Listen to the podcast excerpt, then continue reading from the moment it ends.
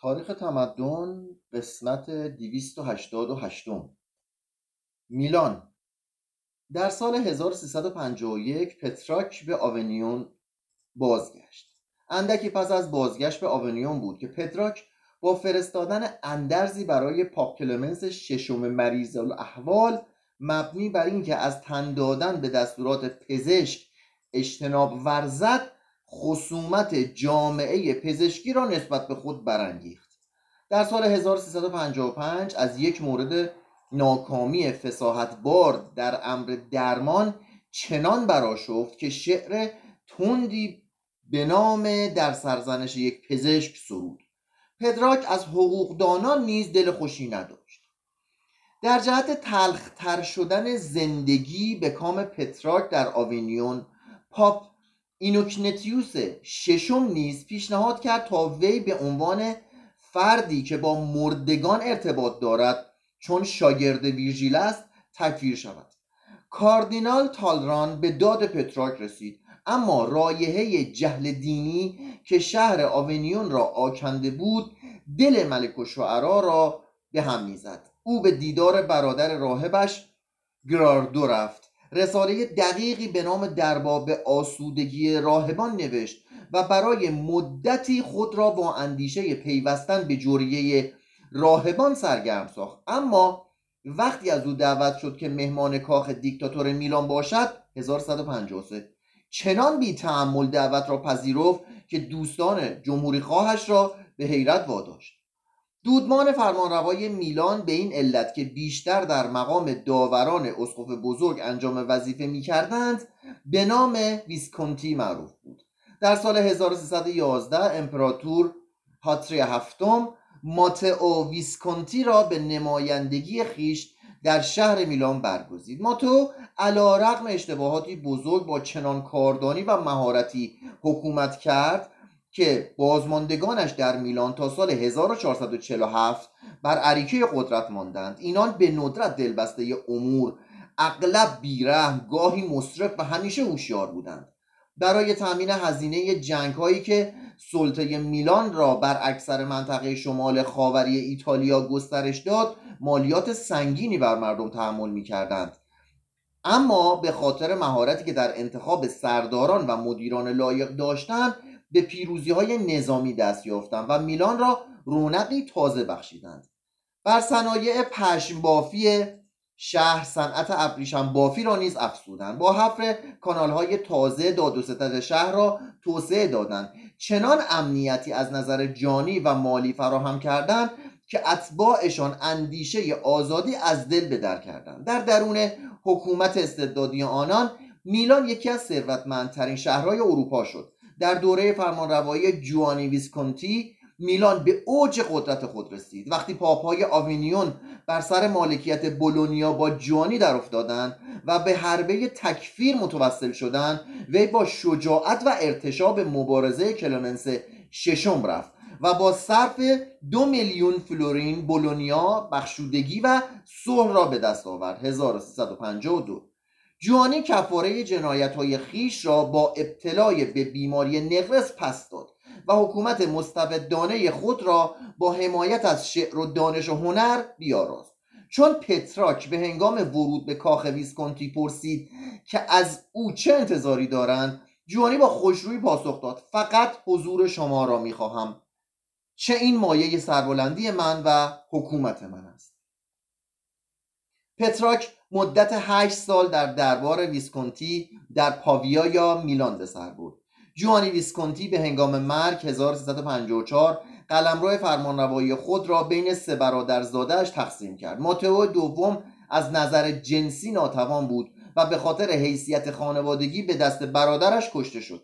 1355 برنابو بر قسمتی از دوکنشینی از میلان و گالئاتزوی دوم بر باقی آن از پاویا فرمان راند. گالئاتزوی دوم فرمانروایی توانا بود که گیسوان زرینش را مجعد می‌کرد و فرزندانش را با خانواده‌های سلطنتی وصلت می‌داد.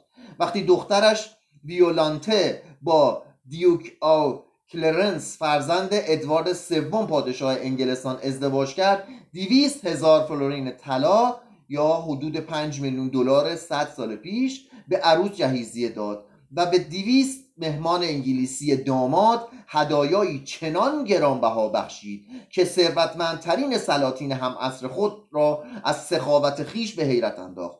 گفته می شود که خوراکی باقی مانده از جشن عروسی برای اتمام 10,000 تن کافی بود، در زمانی که بر اثر جنگ 100 ساله انگلستان در آستانه ورشکستگی قرار داشت و فرانسه خونی در تنش نمانده بود، ایتالیای قرن 14 به این پایه از ثروت رسیده بود.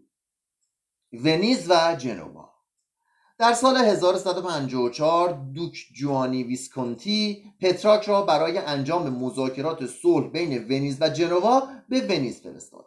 سودجویی بازرگانان که فرصت ارزاندامی برای دریانوردان در عرصه دریا به وجود آورده بود، راه‌های تجارت دریایی را از طریق دریای مدیترانه به تونس، رودس، عکا، سور، ساموس، لسوس و قسطنطنیه، از طریق دریای سیاه به کریمه و ترابزون و از طریق جبل و طارق و اقیانوس اطلس به روان و بروژ به روی جنوا گشوده بود. سال 1370 بیمه کشیرانی در جنوا به دست این بازرگانان متحور تکوین یافت، در حالی که بهره پول در بسیاری از شهرهای ایتالیا از 12 تا 30% بود. بازرگانان جنوا با بهره 7 تا 10% از سرمایه‌گذاران خصوصی وام می‌گرفتند. مدت درازی سود تجارت بین چند خانواده ثروتمند دوریا، اسپینولا، گریمالدی، فیسکی تقسیم می‌شد و این تقسیم هرگز به نحوی مسالمت‌آمیز نبود. در سال 1339 سیمون بوکانرا انقلاب ملوانان و دیگر کارگران جنوا را پیروزمندانه رهبری کرد و اولین حکمران سلسله دوچهایی شد که تا سال 1797 بر جنوا حکومت می‌کردند. این فاتحان نیز به نوبه خود به گروه‌های خانوادگی و متخاصمی تقسیم شدند و شهر در اثر کشمکش‌های درونی زیانبار دوچار آشوب و اختلال شد، حالان که در همین زمان رقیب بزرگ جنوا ونیز در تلاش دستیابی به نظم و وحدت بود. پس از میلان، ونیز ثروتمندترین و مقتدرترین دولت در ایتالیا بود و از لحاظ حسن اداره حتی از میلان نیز سر بود. بازرگانان ونیزی همه بازارها را از اورشلیم تا آنتورپ اشغال کرده بودند. آنها با همه داد و ستد می‌کردند و از این نظر مسیحی و مسلمان در نظرشان فرقی نداشت. به همین علت سیل تکفیرهای پاپ بر سرشان باریدن گرفت. سرمایه این تجارت گسترده از وجوهاتی که صرافان جمع‌آوری و ذخیره می‌کردند تامین می‌شد. این صرافان از آنجا که در برابر میزهای صرافی خیش بر نیمکت یا بانکو می‌نشستند، در قرن 14 به تدریج بانکری یا بانکدار خوانده شدند. واحدهای اصلی پول لیره مخفف لیبرا یا پوند و دوکات مشتق از دوکا دوک دوج، سکه‌ای طلایی به وزن 3.56 گرم بود. 3.56 گرم بود. این پول و فلورین فلورانس استوارترین و معتبرترین پول‌های جهان مسیحیت به شمار می‌رفتند. ونیزی‌ها تعطیلات عمومی و پیروزی‌هایشان را با مراسم پرشکوهی برگزار می‌کردند. در 1165 برای انتخاب بهترین نوازنده شهر مسابقه تحت نظر لورنس دو چلسی، دوج ونیز و پترارک برگزار شد. در این مسابقه شعرهایی همراه با سازهای گوناگون خوانده شد. دسته بزرگی از همسرایان آوازهایی خواندند و سرانجام جایزه اول به فرانچسکو لاندینو فلورانسی، آهنگساز نابینای آهنگهای بالاد و مادریگال تعلق گرفت. در ونیز دژ و کاخ مستحکم یا خانه محصور به دیوارهای ضخیم دیده نمیشد، زیرا در این شهر اختلافات شخصی و خانوادگی به زودی جای خود را به نظم و قانون سپرد. از این گذشته تقریبا هر کاخی در این شهر با خندقی طبیعی محصور بود. طرح‌های معماری هنوز گوتیک اما چنان با ظرافت و زیبایی قرین بودند که گوتیک شمالی هیچگاه به گرد آن نمی‌رسید. در سال 1378 هنگامی که دشمنی دیرینش با جنوا به اوج شدت خود رسید، یکباره در معرض خطر نابودی قرار گرفت. لوچانو دوریا یک ناوگان جنوایی را تا نزدیکی پولا هدایت کرد. در آنجا با ناوگان ونیز که بر اثر یک بیماری همگیر شایع در میان ملوانان ضعیف شده بود برخورد کرد و طی یک پیروزی قاطع و در هم شکننده 15 کشتی جنگی ونیزی را با قریب 2000 ملوان آن به تصرف درآورد. لوچانو در این جنگ جانش را از دست داد، اما برادرش آمبروجو که به جای او فرماندهی نیروی دریایی جنووا را به دست گرفته بود، شهر کیودجا واقع در دماغه باریک و در 24 کیلومتری جنوب ونیز را به تصرف درآورد. با پادوا متحد شد، جلوی حرکت همه کشتی‌های ونیزی را گرفت و به یاری ملوانان جنوایی و سربازان مزدور پادوایی خیشتن را برای حمله به خود ونیز آماده کرد. این شهر مغرور که آشکارا بی‌دفاع بود درخواست صلح کرد، اما شرایط جنوا چنان سنگین و موهوم بود که شورای عالی ونیز تصمیم گرفت که آب شهر وجب به وجب دفاع کنند. خب اونجا ونیز بوده دیگه، شهرش آب بوده. توانگران اندوخته‌های پنهان خیش را بی‌دریغ به خزانه دولت ریختند. مردم به تلاشی شبانه روزی دست دادند تا ناوگانی تازه بیارایند. دور تا دور جزیره‌ها استحکامات دفاعی شناور برپا شد و به توپ که برای نخستین بار در صحنه کارزارهای ایتالیا ظاهر می‌شد مجهز گشت. 1379 اما نیروهای جنوایی و پادوایی که قبلا راه دریا را به روی ونیز بسته بودند، صفی از لشکریان خود را در طول راه‌های زمینی منتهی به ونیز نیز گسترانیدند و راه ورود آذوقه به شهر را به کلی مسدود کردند. در همان حال که عده‌ای از گرسنگی می‌مردند، ویتور پیزانی مشغول تربیت سربازانی برای نیروی دریایی تازه‌ای بود.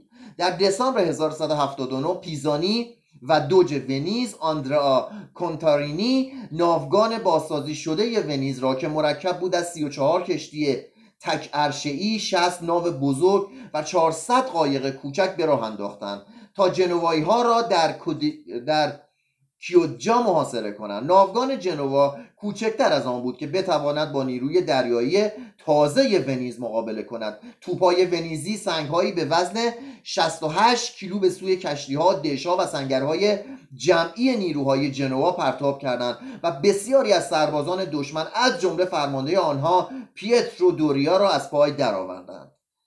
جنوایی‌ها که دچار گرسنگی شده بودند، برای تخلیه شهر کیودجا از زنان و کودکان درخواست متارکه جنگ کردند. ونیزی‌ها این تقاضا را پذیرفتند، اما چون جنوایی‌ها پیشنهاد کردند که به ناوگانشان اجازه بازگشت داده شود تا آنها نیز در عوض تسلیم شوند، این بار نوبت ونیز بود که تقاضای تسلیم بدون قید و شرط کند. محاصره کیودجا 6 ماه ادامه یافت. سرانجام جنوایی‌ها که بیماری و مرگ نیروی آنها را تقلیل داده بود، دست از مقاومت برداشتند و ونیزی‌ها با آنان رفتاری انسانی پیش گرفتند. وقتی آمادئوس هشتم کنت ساوا پیشنهاد میانجیگری داد، طرفین متخاصم که هر دو فرسوده شده بودند به این امر رضایت دادند. دو طرف امتیازاتی به یکدیگر دادند، اسیران خود را مبادله کردند و با هم پیوند صلح بستند. 1381 واپسین شفق‌های ترچنتو. پترارک که هر شهر و هر میزبانی را میازمود، به سال 1161 در ونیز اقامت گزید و 7 سال در این شهر به سر برد. او کتابخانه اش را که تقریبا همه متن‌های کلاسیک لاتینی جز دیوان لوکرتیوس را در بر می‌گرفت با خود به ونیز آورد. وی طی نامه شیوا این مجموعه کتاب‌های نفیس را به شهر ونیز اهدا کرد، اما حق استفاده از آن را تا پایان عمر برای خود محفوظ داشت. حکومت ونیز هم به نوبه خود به عنوان نشانه از حقشناسی کاخ مولینا را با همه وسایل آسایشان در اختیارش گذاشت. با این همه پترارک در گشت و گذارهای بعدی کتابهایش را با خود برد و با مرگ او همه کتابها به دست آخرین میزبان او فرانچسکو اول داکارارا که از دانشمندان ونیز بود افتاد. پاره از کتابها در پادوا نگه داشته شدند، اما بیشتر آنها یا فروخته یا به نحوی از آنها پراکنده شدند. احتمالاً در ونیز بود که پترارک رساله در وظایف و فضایل یک امپراتور و سلسله را گفت و شنودهای طولانی خیش به نام چاره هر دو بخت یعنی نیکوبد را نوشت. پترارک توصیه می‌دهد که به هنگام کامروایی فروتن و در وقت ناکامی شجاع باشید. اخطار می‌کند که خوشی خود را در کامیابی‌های زمینی و مال نجویید و می‌آموزد که چگونه درد دندان، فربهی زیاد، مرگ زن و نوسانات شهرت را تحمل کنید. پترارک بزرگترین اثر منصور خیش درباره رجال نامی را نیز در حوالی همین ایام نوشت. این کتاب شامل زندگی نامه 31 تن از مشاهیر روم باستان از رومولوس تا قیصر است. در سال 1368 پترارک به امید فتح باب مذاکره صلح میان گالئاتزوی دوم ویسکونتی با پاپ اوربانوس پنجم ونیز را به قصد پاویا ترک کرد، اما تنها نتیجه‌ای که گرفته بود این بود که فصاحت بی‌سلاح در میان سیاستمداران گوش شنوایی نمی‌یابد. در سال 1370 دعوت فرانچسکو اول داکارارا را پذیرفت تا برای بار دوم به عنوان مهمان رسمی سلطنتی در پادوا زندگی کند، اما اعصاب پیر و فرسوده او تا به تحمل قوقای شهر را نداشت و به زودی به ویلای کوچکی در آرکوا واقع بر تپه‌های اوگانی در 19 کیلومتری جنوب باختری پادوا رخت کشید و 4 سال آخر عمر را در آنجا سپری کرد. همانجا نامه‌ها و نوشته‌های خود را گرد آورد، تنظیم کرد تا پس از مرگش منتشر شوند و زندگی نامه کوتاه و دلانگیزی از خود به نام نامه‌ای به آیندگان نوشت. 1371 او هم دچار همان خطای دیرین فیلسوفان یعنی توصیه به دولت مردان که چگونه کشور را اداره کنند شد.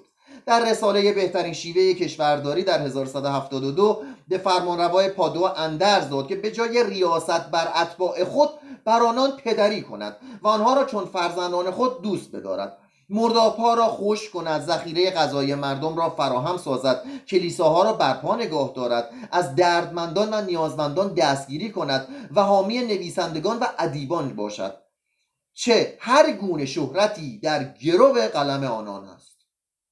آنگاه کتاب دکامرون را برگرفت. بوکاچو اکنون از نظر روحی در وضعی بود که از اینکه اصلا کتاب دکامرون را نوشته یا آن اشعار شهوت‌انگیز دوران جوانیش را سروده است احساس تأسف و پشیمانی میکرد. دیشب خوندیم این کتاب. و سال 1161 راهب محتضری پیامی برای او فرستاد و او را به خاطر زندگی ناپاک و قصه های هجوآمیزش سرزنش کرد و پیش بینی کرده بود که هرگاه خویشتن را تصیب نکند مرگ زودرس و رنج و عذاب بی‌پایان دوزخ در انتظارش خواهد. بوکاچو هیچگاه متفکری عمیق نبود، لاجرم به موهومات زمان خیش از قبیل طالع بینی و پیشگویی به مدد خواب پایبند بود. به وجود اجنه و شیاطین اعتقاد داشت و میپنداشت که آینیاس واقعاً به حادث واصل شده است. او اکنون به دین بازگشته بود و در اندیشه فروش همه کتابهایش و درآمدن در سلک راهبان بود. پترارک که از این ماجرا باخبر شده بود بدو اندرز داد که راهی میانه برگزیند. سرودن اشعار و نوشتن داستانهای عشقی به زبان ایتالیایی را کنار بگذارد و به تحصیل جدی ادبیات کلاسیک لاتینی و یونانی بپردازد. بوکاچو اندرز استاد ارجمند را پذیرفت و در نتیجه نخستین اومانیست یونانی در اروپای باختری شد. بوکاچو با تشویق پترارک به گردآوری دست‌نوشته‌های کلاسیک پرداخت. کتاب‌های 11 تا 16 سالنامه‌ها و کتاب‌های اول تا 5 تواریخ تاسیت را از کتابخانه فراموش شده مونت کاسینو بیرون کشید و غبار فراموشی از آنها زدود. متن‌های مارتیالیس و آسونیوس را احیا کرد و طرحی ریخت تا هومر را به دنیای غرب بشناساند. در عصر ایمان بعضی دانشوران همچنان از زبان یونانی استفاده می‌کردند، اما در روزگار بوکاچو این زبان در سراسر اروپای باختری جز نواحی نیمه یونانی جنوب ایتالیا به کلی فراموش شده بود. در سال 1142 پترارک نزد راهبی به نام بارلام از اهالی کالابریا به تحصیل زبان یونانی پرداخت. هنگامی که کالابریا بدون اسقف ماند مقام اسقفی آنجا را به توصیه پترارک به بارلام سپردند. بارلام به محل مأموریت خود رفت و پترارک به سبب نبودن معلم و کتاب دستور زبان و لغتنامه از تحصیل زبان یونانی باز ماند. در آن روزگار چنین کتاب‌هایی به زبان لاتینی یا ایتالیایی در دسترس نبود. به سال 1159 بوکاچو در میلان با یکی از شاگردان بارلام به نام لئون پیلاتوس آشنا شد. او را به فلورانس خواند و دانشگاه این شهر را که 11 سال از تأسیس آن می‌گذشت به ایجاد کرسی یونانی برای پیلاتوس راضی کرد. پترارک به تأمین حقوق پیلاتوس کمک کرد. نسخه‌هایی از ایلیاد و اودیسه را برای بوکاچو فرستاد و به پیلاتوس مأموریت داد تا آنها را به لاتینی برگرداند. ترجمه کتاب‌ها بارها به تعویق افتاد و پترارک ناچار درگیر نامه‌نگاری‌های خسته کننده گلایه می‌کرد که نامه‌های پیلاتوس حتی بلندتر و چرکین‌تر از ریشه اویند. پیلاتوس سرانجام فقط با تشویق‌ها و همکاری بوکاچو ترجمه را به پایان رساند، اما برگردان غیر دقیق و نثر مانند آری از لطف تنها ترجمه از آثار هومر به زبان لاتینی بود که در اروپای قرن 14 در دست بود. در خلال این احوال پیلاتوس آنقدر یونانی به بوکاچو آموخته بود که وی بتواند به گونه دست و پا شکسته منتهای کلاسیک یونانی را بخواند. متن‌های کلاسیک یونانی را بخواند. بوکاچو خود اعتراف کرده است که فقط بخشی از متن‌های یونانی را درک می‌کند، اما آنچه را که درک می‌کند در زیبایی و لطافت بی همتاست. بوکاچو به الهام از این کتاب‌ها و نیز به راهنمایی از پترارک باقی آثار ادبی خود را وقف آشنا ساختن اروپای لاتینی با ادبیات، اساطیر و تاریخ یونان کرد. در یک سلسله زندگی نامه‌های کوتاه تحت عنوان در احوال مردان نامی از آدم تا ژان پادشاه فرانسه را معرفی کرد و در زنان نامی به شرح زندگی زنان مشهور از حوا تا جوانای اول ملکه ناپل پرداخت. در رساله کوه‌ها، جنگل‌ها و چشمه‌ها به ترتیب حروف الفبا کوه‌ها، جنگل‌ها، چشمه‌ها و دریاچه‌هایی را که در ادبیات یونانی از آنها نام برده شده بود توصیف کرد و در شجره خدایان کتاب راهنمایی از اساطیر کلاسیک گرد آورد. او چنان مجذوب ادبیات یونان شده بود که خدای مسیحیت را یوون و شیطان را پلوتون مینامید و از ونوس و مارس چنان نامی برد که گویی به اندازه مریم و مسیح حقیقت داشتند. بدین سان بوکاچو از بیبندواری‌های دوران جوانی به متانت و وقار سالهای کهولت رسید. فلورانس گهگاه از وجود وی به عنوان دیپلمات استفاده می‌کرد و او را به فورلی، آوینیون، راونا و ونیز به مأموریت‌های سیاسی می‌فرستاد. در 60 سالگی از نظر جسمانی ناتوان بود و از بیماری پوستی و امراض زیادی که نمی‌توانم آنها را بشمارم رنج می‌برد.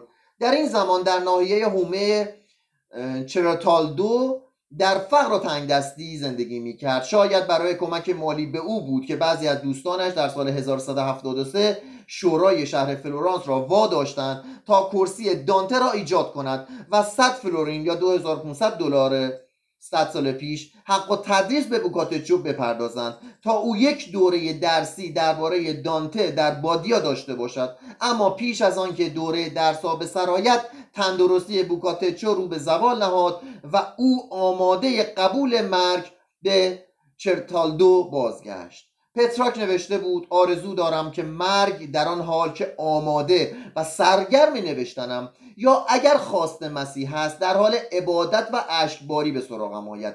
در سال روز 70 سالگیش در 20 ژانویه 1174 او را در حالی که روی کتابی خمیده و ظاهراً به خواب رفته بود مرده یافتند. پترارک در وصیت‌نامه 50 فلورین برای بوکاچو گذاشته بود تا با آن برای شنلی تهیه کند که در شب‌های دراز زمستان او را از سرما حفظ کند. در 21 دسامبر 1175 بوکاچو نیز در 61 سالگی درگذشت. ایتالیا 50 سال بعد باید به آیش می‌ماند تا بذرهایی که این بزرگان افشانده بودند بارور شود. پس قسمت بعد چشم‌انداز. ما پترارک و بوکاچو را در سراسر ایتالیا دنبال کردیم، اما از نظر سیاسی ایتالیایی وجود نداشت. تنها کشور شهرها بودند، پاره سرزمین‌هایی که پاره سرزمین هایی که آزادانه خود را در خصومت و جنگ می‌فرسودند. پیزا رقیب بازرگانی خود آمالفی را منهدم کرد، میلان پیاچنتسا را، جوانا و فلورانس پیزا را، ونیز جنووا را و نیمی از اروپا با قسمت اعظم ایتالیا متحد شد تا ونیز را از میان بردارند. فرو ریختن حکومت مرکزی در تهاجمات بربرها، جنگ گوتیک در قرن ششم، تقسیم شبه جزیره ایتالیا به دو بخش لومباردی و بیزانسی، خرابی جاده‌های رومی، کشاکش لومباردا و پاپ‌ها، تضاد دستگاه پاپی با امپراتوری و هراس دستگاه پاپی از اینکه یک حکومت پادشاهی مقتدر غیر روحانی که از آلپ تا سیسیل را زیر سلطه خود داشته باشد، پاپ را به زندان کشد و رهبر روحانی اروپا را فرمان بردار رهبر سیاسی دولت کند. همه این عوامل بر روی هم و از همپاشیدگی ایتالیا انجامیده بود. هواداران پاپا و هواداران امپراتوران نه تنها شبه جزیره ایتالیا را به تجزیه کشاندند، بلکه مردم تمام شهرها را نیز به دو گروه متخاصم گوئلف‌ها و گیبلین‌ها تقسیم کردند. اینو خوندیم چند شب پیش. حتی پس از آن که این کشمکش‌ها فرو نشست، دشمنی‌های گذشته دستاویز رقابت‌های تازه شد و آتش کینه و نفرت در تمامی رگ‌های زندگی جریان یافت. اگر گیبلین‌ها بر یک سوی کلاه خود پری می‌بستند، گلف‌ها آن را بر سوی دیگر کلاهشان می‌آویختند. اگر گیبلین‌ها میوه را از ارز می‌بریدند، گلف‌ها آن را از طول قاش می‌کردند. عین مسیحی‌ها و یهودی‌ها اول دیانت مسیح که خوندیم. و اگر گیبلین‌ها گل سفید به سینه می‌زدند، گلف‌ها گل سرخی به سینه می‌زدند. در برگامو که منطقه نفوذ گیبلین‌ها بود، میزبانان جمعی از میهمانان کالابریایی خود را که از طرز سیر خوردنشان معلوم بود از گلف‌ها هستند به قتل رساندند. ضعف ناشی از هراس افراد، عدم امنیت گروه‌ها و توهم برتری دائما نوعی ترس، بدگمانی، تنفر و تحقیر هم نسبت به طرف مقابل و هم نسبت به بیگانگان در دلها به وجود می آورد. حاصل این موانع که بر سر راه وحدت بودند به وجود آمدن کشور شهرهای ایتالیا بود. مردم فقط به شهرهایشان میاندیشیدند و تنها معدودی از فیلسوفان مثل ماکیاولی و یا شاعری مانند پترارک به ایتالیای واحد و یک پارچه میاندیشید. حتی در قرن 16 چلینی از مردم فلورانس به عنوان افراد ملت ما و از فلورانس به نام میهن من یاد میکند. پترارک که به علت اقامت در دیار بیگانه فارغ از وطن پرستی صرفاً محلی بود و از جنگ‌های پراکنده و تجزیه سرزمین بومی خود رنج می‌برد، در قصیده شیوای ایتالیای من از شاهزادگان ایتالیا درخواست کرد که صلح و وحدت را به ایتالیا بازگرداند. پترارک امید بدان بسته بود که ریستو به ایتالیا وحدت بخشد، اما چون این حباب امید ترکید، ریستوران خوندیم. او نیز مانند دانته به فرمانروای امپراتوری مقدس روم که از لحاظ نظری وارث غیر مذهبی تمام قدرت‌های گذرای امپراتوری روم در غرب بود امید بست. اندکی پس از خارج شدن ریستو از صحنه 1147، پترارک پیام تکان دهنده خطاب به شارل چهارم پادشاه بوهم فرستاد و در آن از او به عنوان شاه رومیان و وارث بی‌گفتگوی تاج و تخت امپراتوری نام برد. شاعر ملتمسانه از او خواست که به روم بازگردد و تاج امپراتوری بر سر نهد، پایتخت خویش را از پراگ به روم منتقل کند و اتحاد و نظم و صلح را به گلستان امپراتوری یعنی ایتالیا بازگرداند. وقتی شارل به سال 1154 از کوههای آلپ گذشت، پترارک را دعوت کرد تا در مانتوا با او ملاقات کند و با احترام به درخواست او که استغاثه بی‌صبرانه دانته از هانری هفتم جد شارل را به یاد می آورد گوش فرا داد. اما شارل چون نیروی چندان عظیمی نداشت که تمامی قلمرو لومباردی و همه مردم فلورانس و ونیز را تحت فرمان خود درآورد، با شتاب به روم رفت و به سبب نبودن پاپ به دست قائم مقام او تاج بر سر نهاد. سپس با شتاب به بوهم بازگشت. و در راه مقام‌های نمایندگی امپراتوری را با تلاش زیاد فروخت. 2 سال بعد پترارک به عنوان سفیر میلان در پراگ نزد او رفت، اما نتیجه قابل ملاحظه‌ای به سود ایتالیا به دست نیاورد. شاید اگر پترارک موفق میشد راهی را که به دلخواه خود می‌خواست در پیش گیرد، جنبش رنسانس اصلاً عملی نمی‌شد. تجزیه ایتالیا را تسهیل کرد. دولت‌های بزرگ نظم قدرت را بیش از آزادی و هنر ترویج می‌کنند.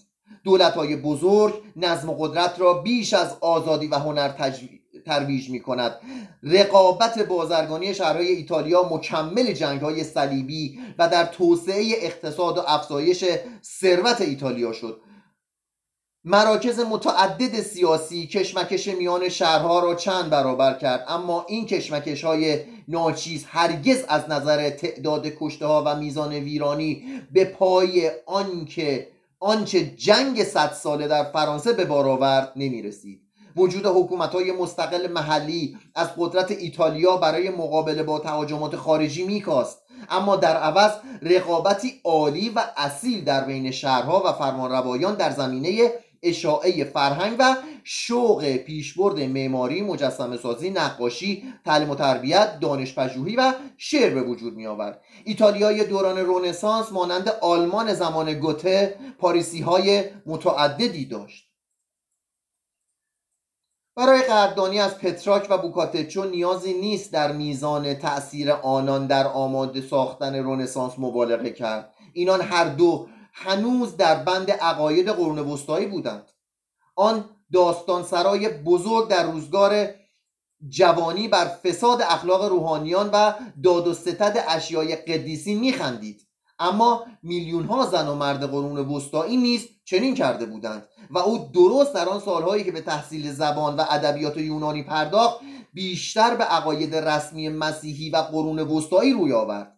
پترارک خویشتن را به حق ایستاده در مرز 2 عصر متفاوت می‌دانست. او حتی در همان زمان که از اخلاق روحانیون آوینیون انتقاد می‌کرد، عقاید جزمی کلیسا را قبول داشت. وی در پایان عصر ایمان با وجدانی ناراحت به آثار کلاسیک مهر می‌ورزید، درست به همان سان که قدیس هیرونوموس در آغاز آن عصر بدانها دل بسته بود. او مقامات قرون وسطایی بسیار عالی در تحقیر دنیای غیر روحانی و آرامش خاص زندگی مذهبی نوشت. پترارک دست نوشته‌های قدیمی را گرد می‌آورد و دیگران را نیز به این کار ترغیب می‌کرد. تقریباً از همه نویسندگان قرون وسطا جز آگوستینوس روی برتافت تا در پیوند با ادبیات لاتینی قرار گیرد. در نویسندگی از سبک و شیوه ویرژیل و سیسرون پیروی می‌کرد و به شهرت نام خویش از فناپذیری و آمرزش روحش می‌اندیشید. شعرهای او غزلسرایی تصنعی را به مدت 1 قرن در ایتالیا رواج دادند، اما همین شعرها در شکل‌گیری غزلهای شکسپیر مؤثر افتادند. روح مشتاق او در پیکو حلول کرد و سبک شیوایش به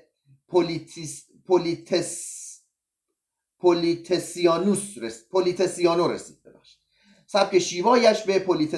رسید. پترارک را به حق میتوان پدر رنسانس نامید. این بیداری بیشتر تکامل بود تا انقلاب و نقشی که رشد و بلوغ قرون وسطایی در پیدایش رنسانس ایفا کرد بسیار مهمتر از بازیابی دست‌نوشته‌ها و آثار هنری کلاسیک بود. بسیاری از دانشوران قرون وسطا با فرهنگ کلاسیک روزگار شرق آشنا بودند و بدان مهر می‌ورزیدند.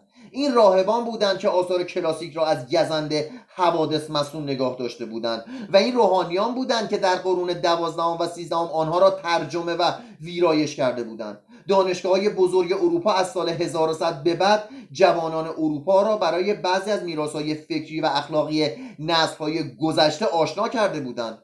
رشد فلسفه انتقادی در اریگنا و آبلار، گنجاندن فلسفه ارسطو و ابن رشد در برنامه درسی دانشگاه‌ها، پیشنهاد جسورانه قدیس آکوینوس درباره لزوم اثبات تقریباً تمامی اصول جزمی مسیحیت با موازین عقلی و متعاقب آن اعتراف دانز اسکوتس دایر بر اینکه بیشتر این عقاید با موازین عقلی سازگار نیست، بنیان عقلی فلسفه مدرسی یا اسکولاستیسم را لرزان کرد و به مسیحیان تحصیل کرده مجال داده بود تا در راه ایجاد ترکیبی نو از آمیختن فلسفه روزگار شرک و الهیات قرون وسطا با تجربه های زندگی بکوشند. اینا رو همه رو تو قسمت قبل خوندیم.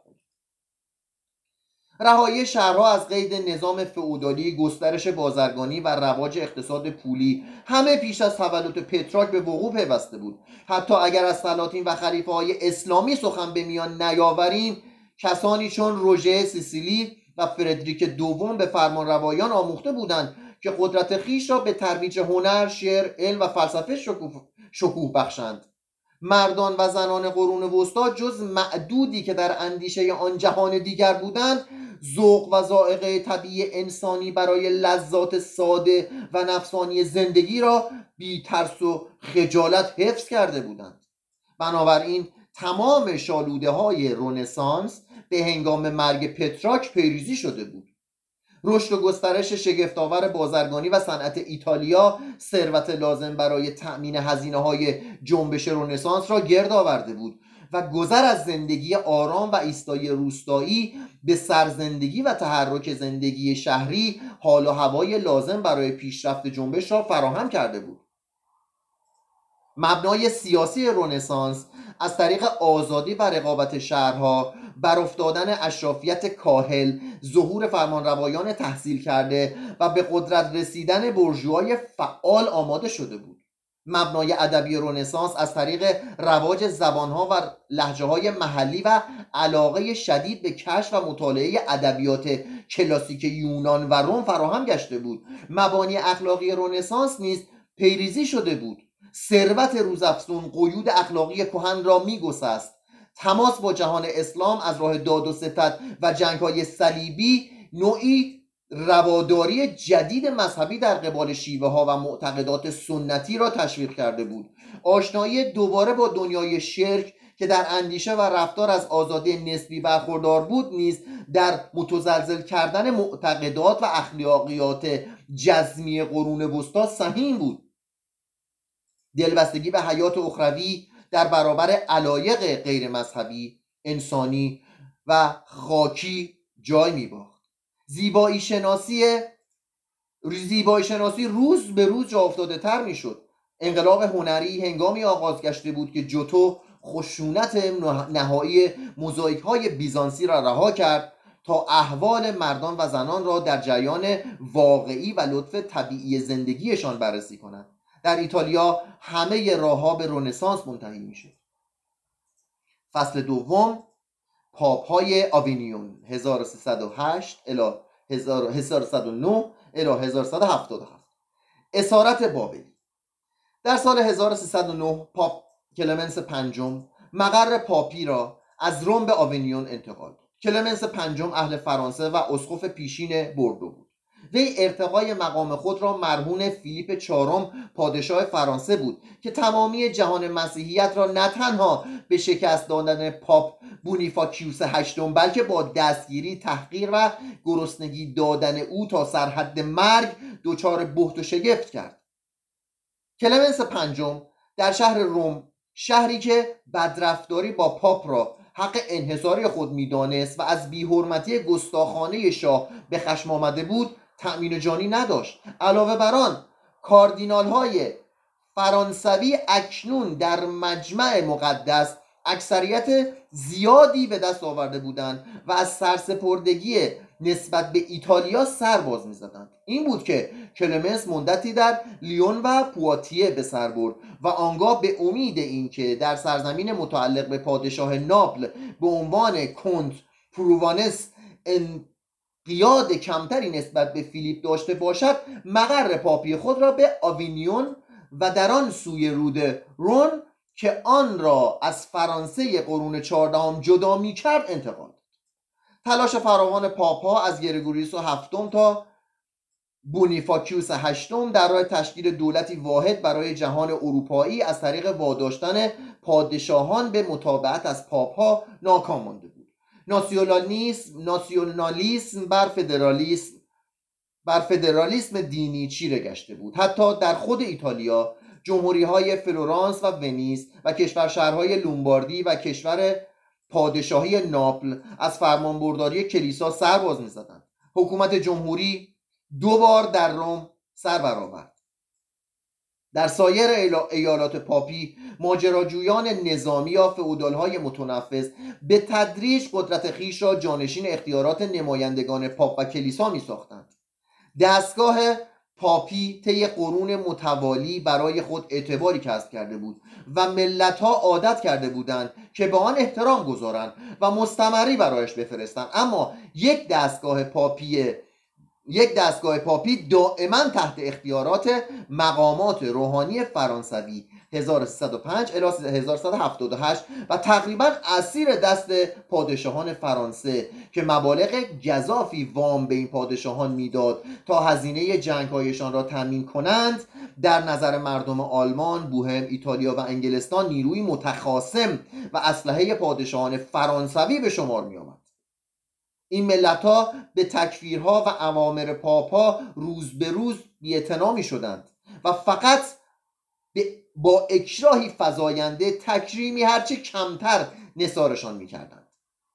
کلمنس پنجم اگر نه با شکیبایی با حوصله زیاد با این دشواری‌ها مقابله کرد.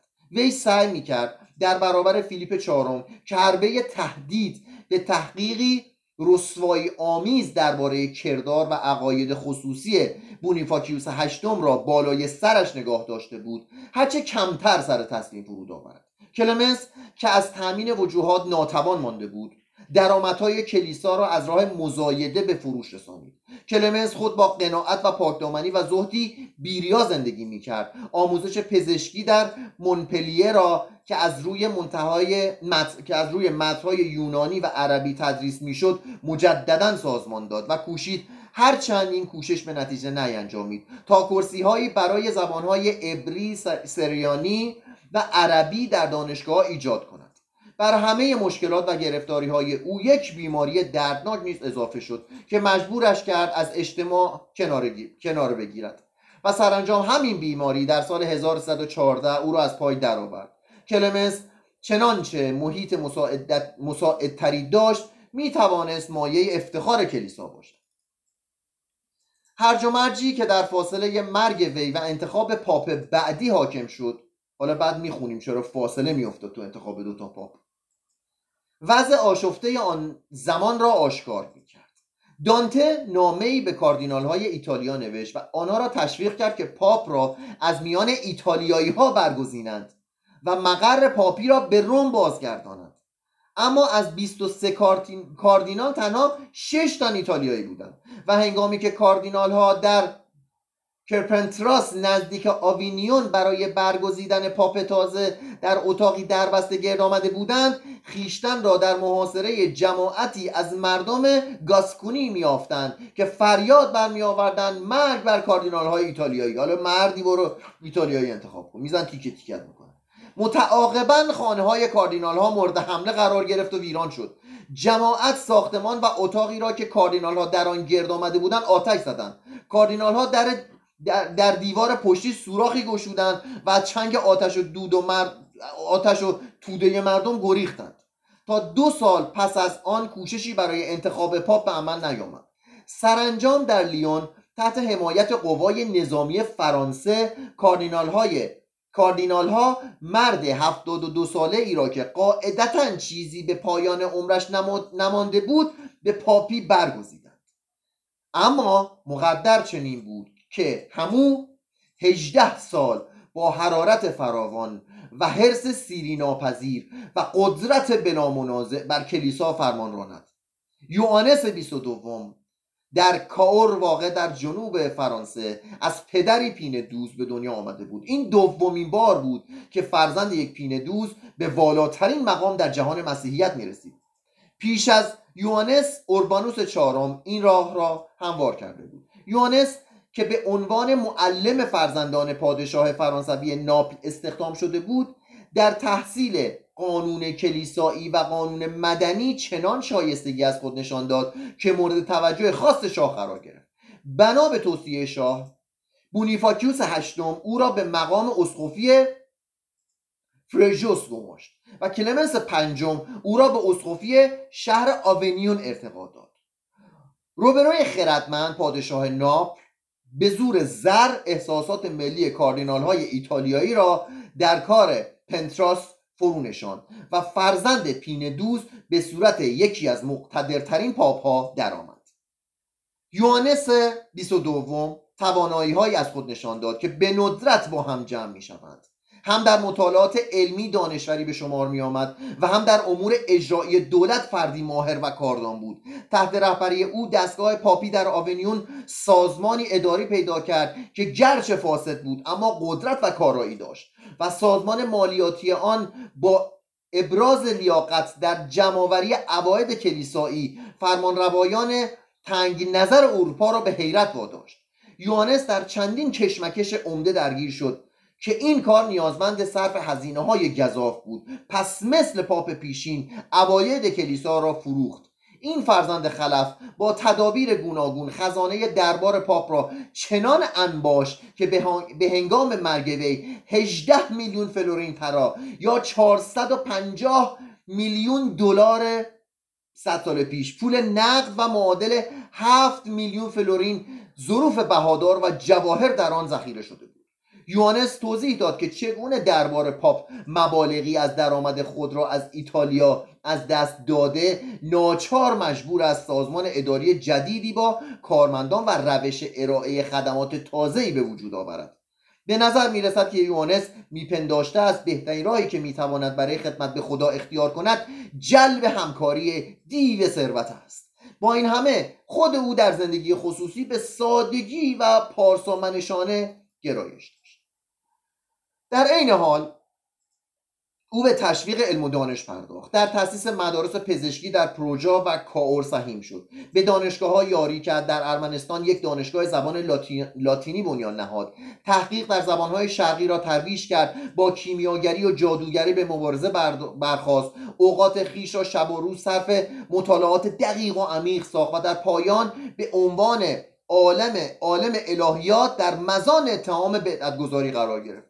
یونس شاید برای جلوگیری از گسترش نوعی رازوری که مدعی بود انسان میتواند با خداوند ارتباط مستقیم برقرار کند، اعلام داشت که دیدار لقای حق پیش از روز واپسین داوری برای هیچ کس حتی مریم عذرا امکان پذیر نیست. این نظریه در میان خبرگان و مطلعین در مبحث قیامت طوفانی از اعتراض برانگیخت. دانشگاه پاریس نظریه پاپ را رد کرد. شورای کلیسایی ونسون این نظریه را بدعت خواند و فیلیپ ششم پادشاه فرانسه به یوانس فرمان داد تا نظرات دینی خود را اصلاح کند، ولی پاپ فرتوت و مکار با مرگ خویش از چنگ همه آنها گریخت.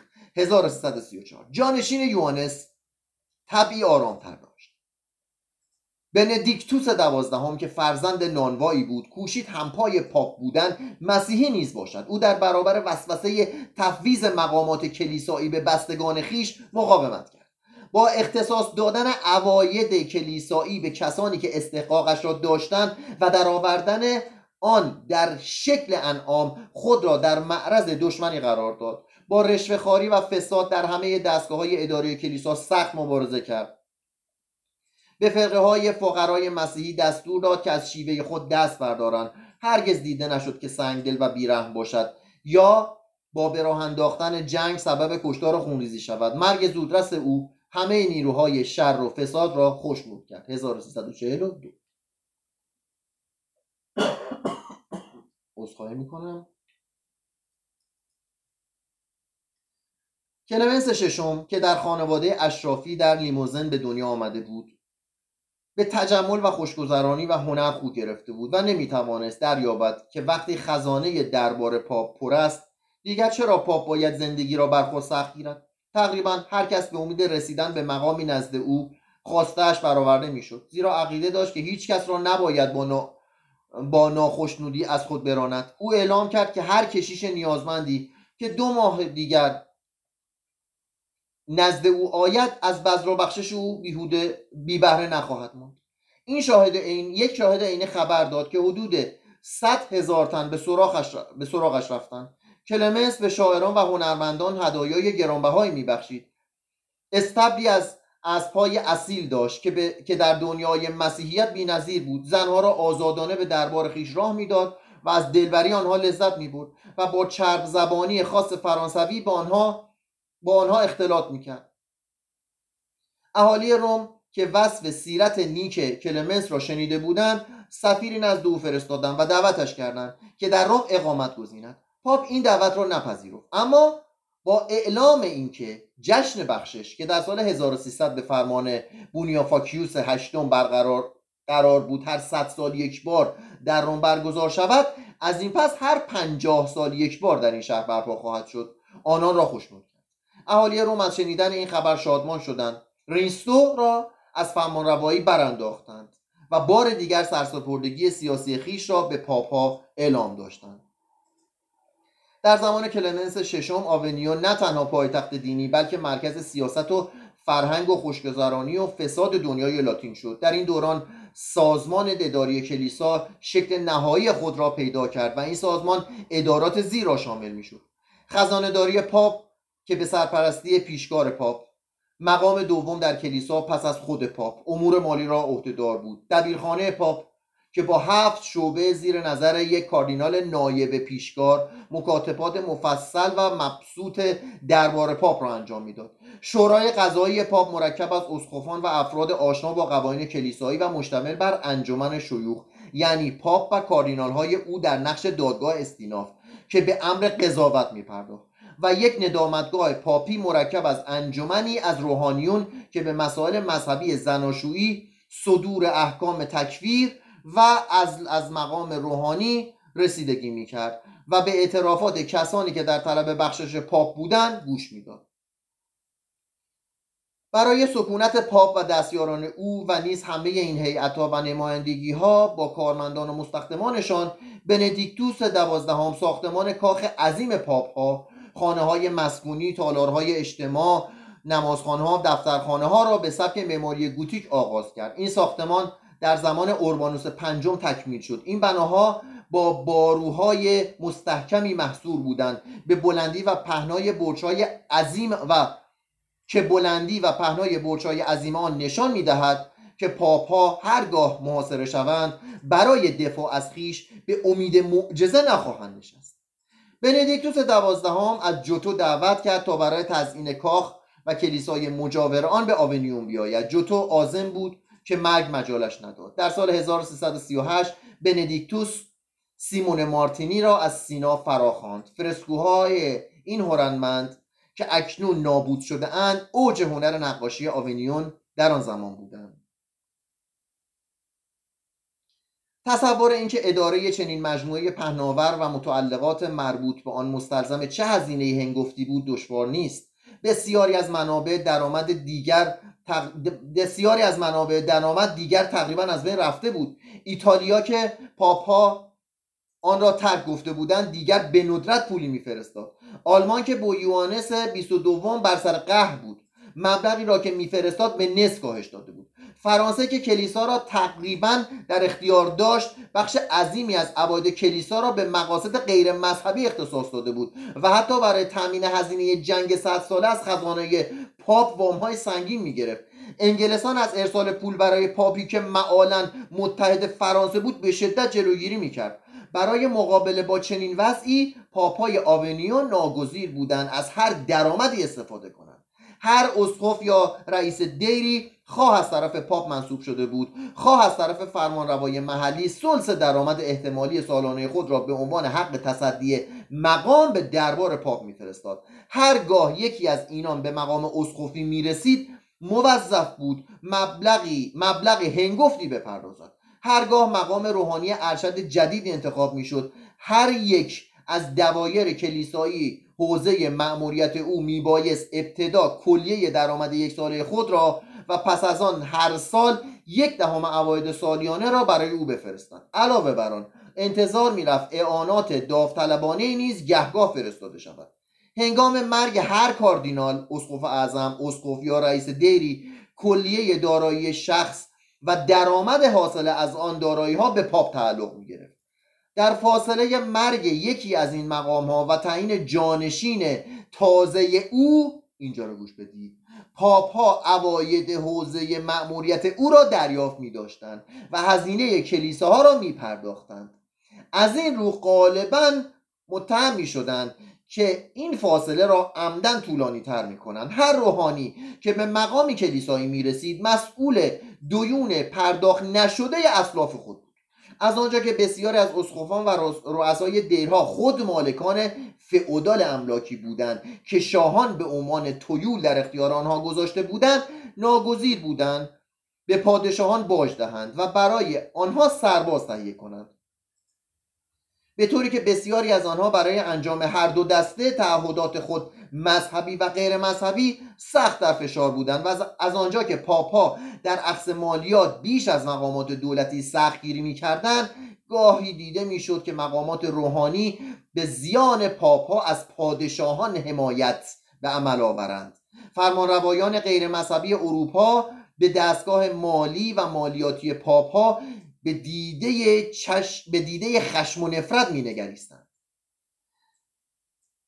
موج اعتراض از هر گوشه و شدیدتر از همه از سوی خود کلیساییان برخاست. یک اسقف اسپانیایی با اینکه به دستگاه پاپی کاملا وفادار بود، رساله‌ای به نام در سوگ کلیسا نوشت. هر بار که به اتاق‌های کشیشان دربار رفتم، صرافان و روحانیان را دیدم که سرگرم شمردن و توزیع پولهایی بودند که جلوی آنها به روی هم انباشته بود. گرگ‌هایی بر کلیسا حکومت می‌رانند که از خون گله مسیحیان تغذیه می‌کنند. ادامه این مبحث پنجشنبه در خدمتتون هستم. شب همگی